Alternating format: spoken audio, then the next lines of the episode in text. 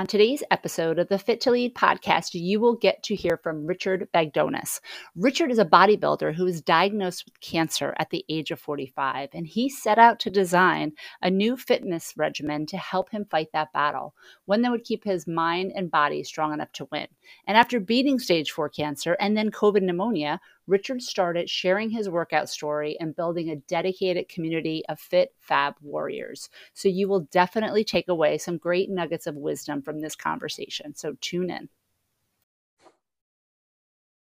So, welcome to the Fit to Lead podcast. I am super excited to introduce you to today's guest, Richard Bagdonas. And I hope I did not butcher your name because I was practicing beforehand. So, welcome, Richard. Thank you, Allison. You did great. Uh, thank you. Thank you. So, thank you so much for joining me today. I know you have an amazing inspirational story. So, I would love for you to share with my listeners a little bit about yourself and how you got to where you are today. Yeah, I uh, I started life out as a weightlifter. Uh, back in high school, I had the opportunity to play football and also be on the high school wrestling team. And naturally the coaches were pushing everybody into the gym and i spent a lot of time at the gym. Um, you know fast forward a little bit i uh, became an avid weightlifter and then bodybuilder. And in my 20s i could lift just about anything. And then in the 30s because of work and other things i realized that i couldn't go to the gym and lift because i, I formed a bicipital tendonitis in both arms. I could barely lift a cup of coffee or a, or a can of soup uh, and so I went back to running. And running is an amazing sport.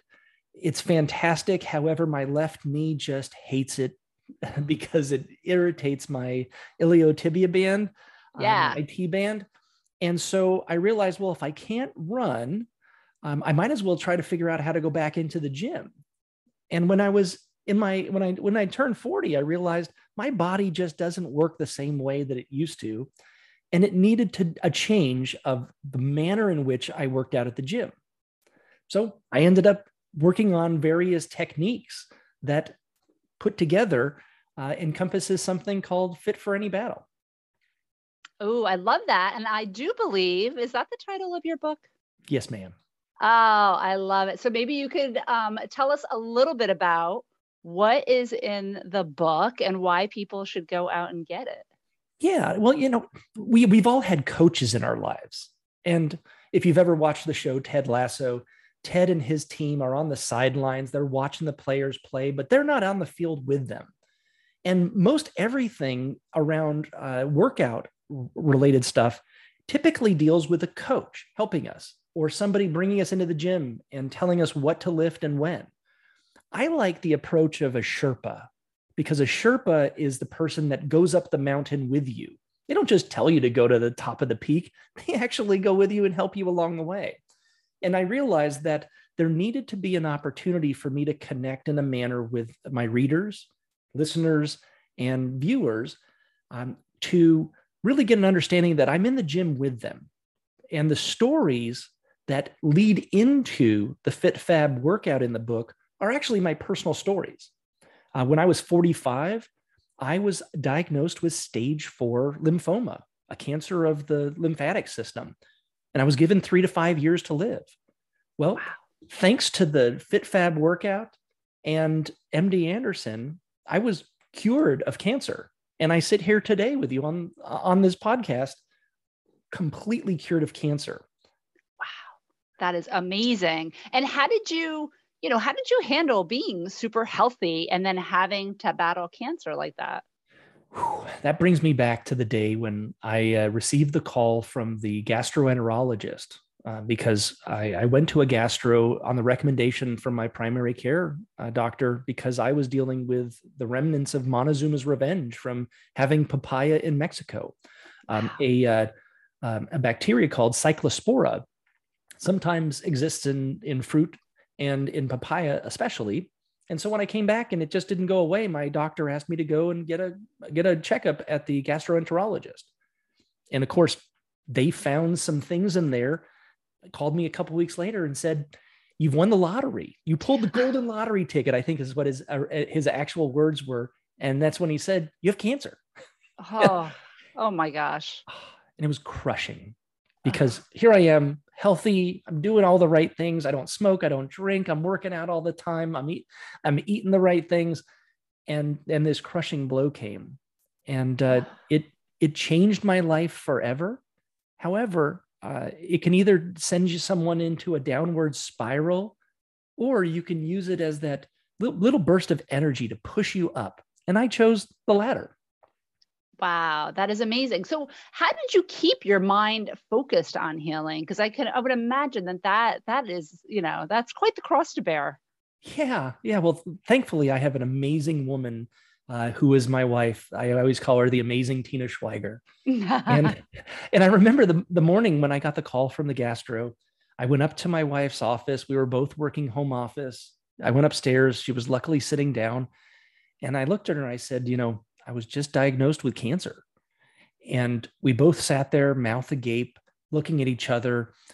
And of course, the first thing we did was we went to Dr. Google and looked up the information, which just happens to be old and it's mm-hmm. no longer relevant based on what we're doing with clinical trials in cancer nowadays.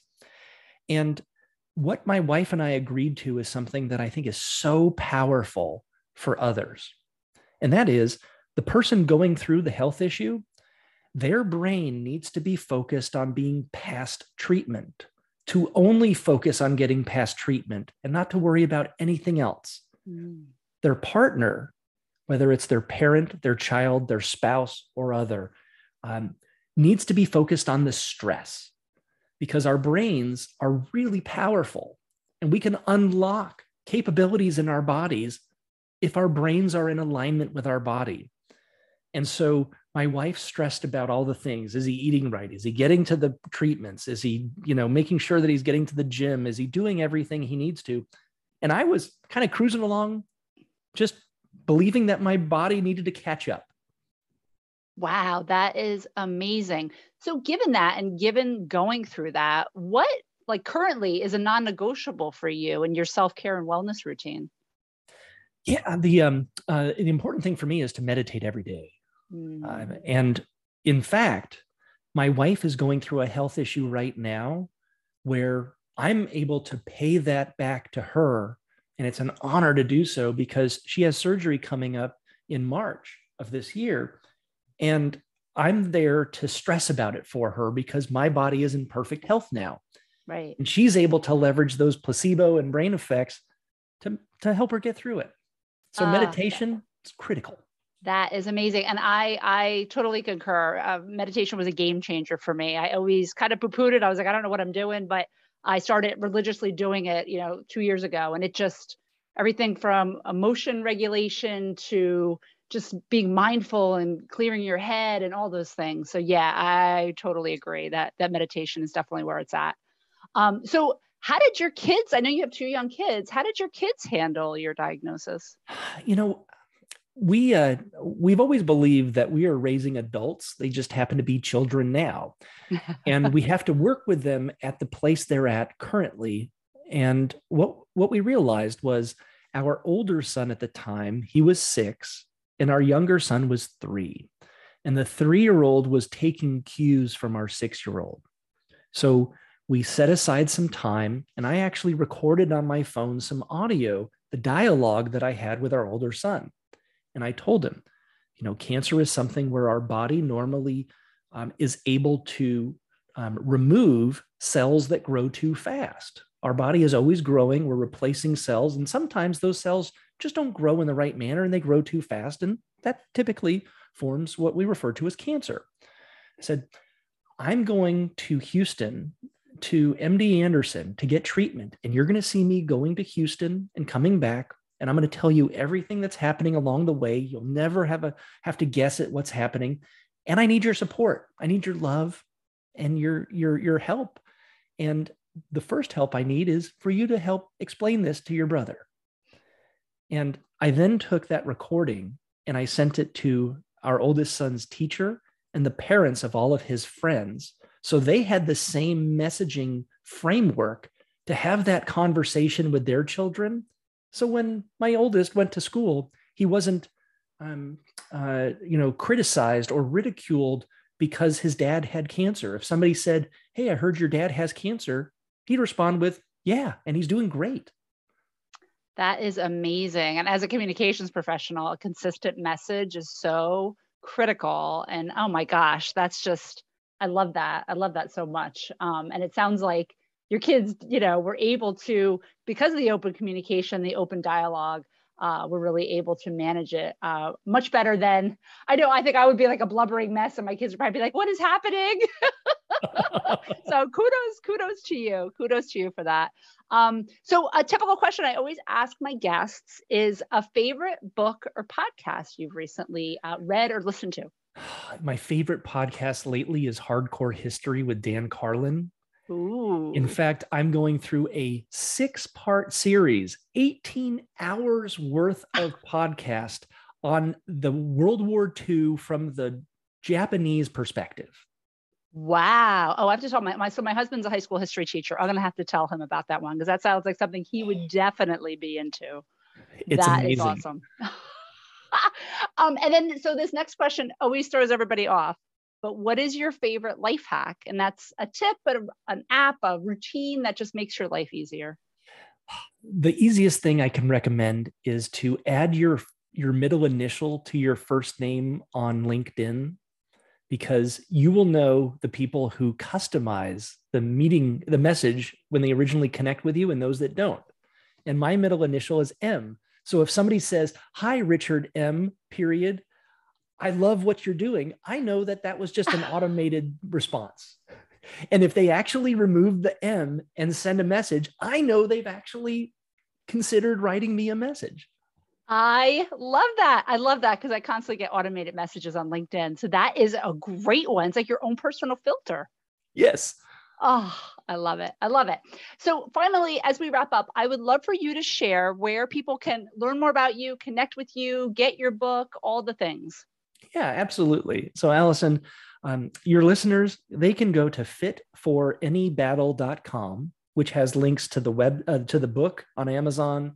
It has links to the mobile app that is a companion app to help people get into the gym and tell them um, instructionally what to do. It's it's basically me at the gym with them as their Sherpa, guiding them through the workouts each day. And on Instagram, we are Fit for Any Battle. On Twitter, we're Fit for Any Battle. Um, and on our website, folks can message me and ask questions. And I'm I'm I'm an open book. I'm happy to help them. I love that. And I will make sure to put all that information in the show notes to make it super easy. And we'll also tell people if they're going to reach out to you on LinkedIn, get rid of the M.